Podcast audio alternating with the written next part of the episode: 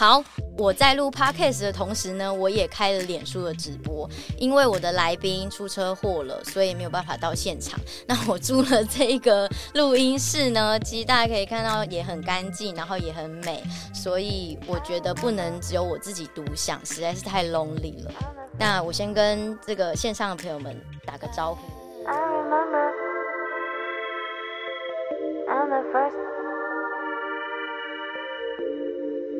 这里是独生女的频道，我是明白。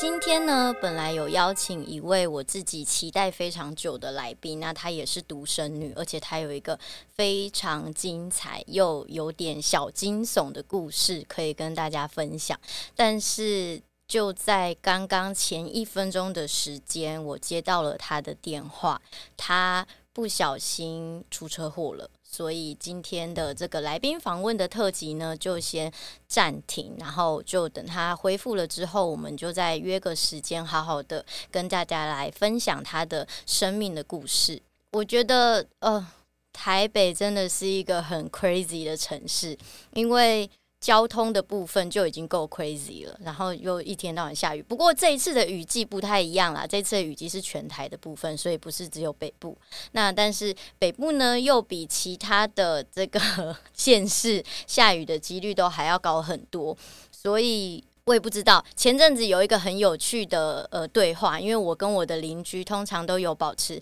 非常好的一个交流，然后房东因为看我们年纪也都相仿，那就把我们加了一个群组，他在布达事情的时候也可以比较方便。那所有的邻居都是北漂嘛，有来自嘉义的，有来自高雄的，然后就。各式各样外县市的，然后我们就在里面讨论啊，我们怎么样去省我们的电费啦，然后还有平常的一些省钱的小撇步。那有一间呃来自南部的这个朋友，这个邻居，他就真的非常的省钱，他五月份的电费只有好像才四百块吧，然后他就默默的跟大家说，哦，其实我五月份都在那个高雄工作，work work from home，因为就。疫情的关系嘛，所以他们可以待在家里工作，他就回去。那我就说：“B B，你作弊，你根本就不在这里，难怪你的电费这么便宜。”然后就开始大家就在抱怨说：“哦，台北的天气怎么样啊？然后台北的工作状态啊，然后整个的这个消费，包含就是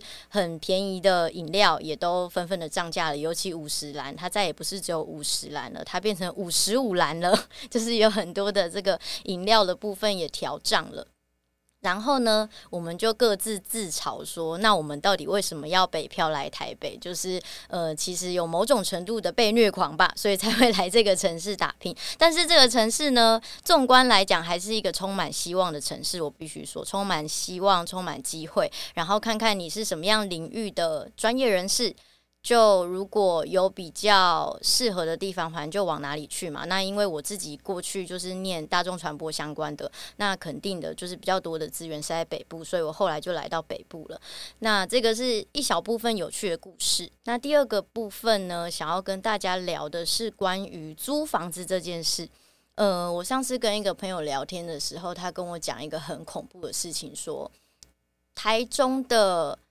出租的房东大部分他们都会有年龄的限制，如果年纪太长的话，他们就不租，然后也不会就是跟这个房客有任何的进一步的交流。然后我就说，哦，是哦，那这样子的话，年年龄是多大？我在想说，大概六十岁吧，可能。退休的这个年纪以上就比较大家会考虑，因为年纪大了就包含身体的状况啦，然后经济的条件啦，有很多的房东背后想的是有可能会收不到钱，或者是会想说会不会身体状况不好，然后在家里就不小心离开了，这样子就是有一些状况，他怕后面会很麻烦，所以他就选择不租。结果房仲朋友跟我说，不是，现在台中普遍的房东。拒绝出租的年龄是四十五岁，听众朋友们，你们没听错，是四十五岁。我说四十五岁哪有老啊？四十五岁还很年轻呢，就是体力还很好，而且以现在来说也是一个黄金的时期。而且我有很多的朋友，其实四十岁才生小孩，哎，那不就是很快他就没有办法租房子嘛。如果他自己本身又没有房子可以住的话，然后他就说对，可是没有办法，这就是很现实的问题。然后我就心里就一惊，就觉得说，好像我现在三十出头，那再过个十年、十五年，就是我需要面对的一个现实的状况了。我现在是不是应该好好的为我的人生做一点准备呢？那于是呢，我最近就也开始大量的在听很多关于房屋。的这个 podcast 可能是新手购物啦，或者是嗯、很多啦，包租代管啦，然后什么装潢啦等等，各式各样的我都会听。然后包含 YouTube 也是有很多很好的影片嘛，很多专业的人，他们已经比我们先跨出了可能买房子的这一步，或者是跨出了嗯。用别的方式再增加他的收入，维持他生活品质的这一步，所以我就有大量的在涉猎这件事。我觉得这也是我们三十几岁的人需要去好好准备的，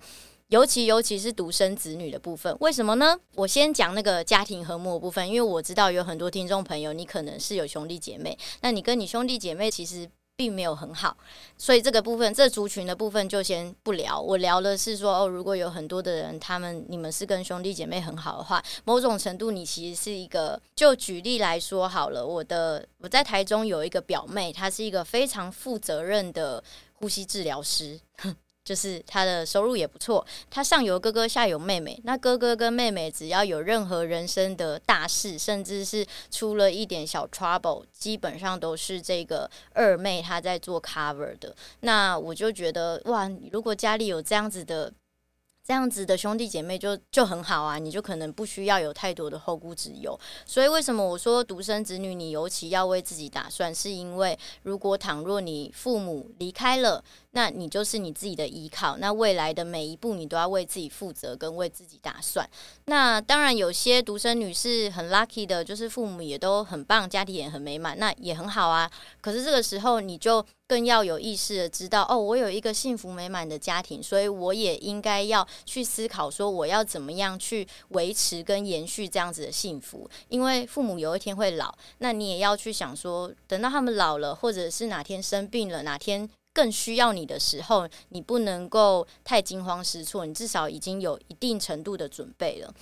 嗯，所以这个是我自己过来人的一些想法，可以分享给大家。就是如果你现在。三十五左右，或者是你四十出，你对于你的十年后，你已经大概有一些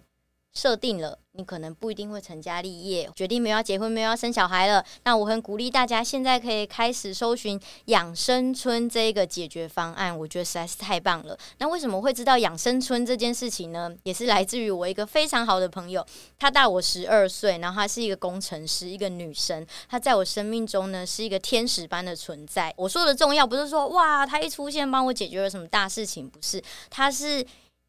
在我人生发生大事情的时候，就偏偏需要有这个充满润滑剂的小螺丝钉，只要放下去，然后我人生就咻，就是变得很顺利，然后很多事情都很顺畅的一个朋友。那他呢，对于未来他也没有什么想要组建家庭还是干嘛，然后他很有自觉，他也觉得他不想还要造成别人的麻烦，所以他早就在两年前吧，已经开始在物色一些养生村的方案。然后台中呢，因为他跟我一样是台中人，那台中呢，其实有。一两个不错的养生村，现在已经有很好的计划跟规划。朋友们，我没有要帮这些养生村业配哦，但是如果有养生村找上门要找我业配，我觉得也可以，可以跟大家好好的聊聊这个。那他跟我分享的这个内容呢，就是可以现在开始投资，他跟买房子有点像，你可能投资一笔钱进去之后，他有那个入住的年龄限制，好像是五十五岁入住吧，每一间不一样啦，就我看到的那一间是这样。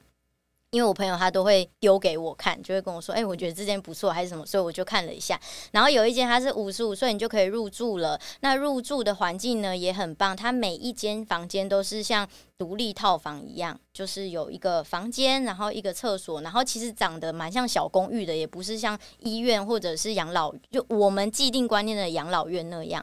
就都蛮好的。然后可以在那边好好的生活。然后当你在这个呃。可能三餐吧，那边都会有人准备，或者是那边会有一些开放式的厨房啊，或交谊厅啊，你可以在那边跟不同的朋友、邻居们有很不错的交流。我觉得老了尤其是需要朋友，所以如果有这样子的一个环境的话，对于每个人的这个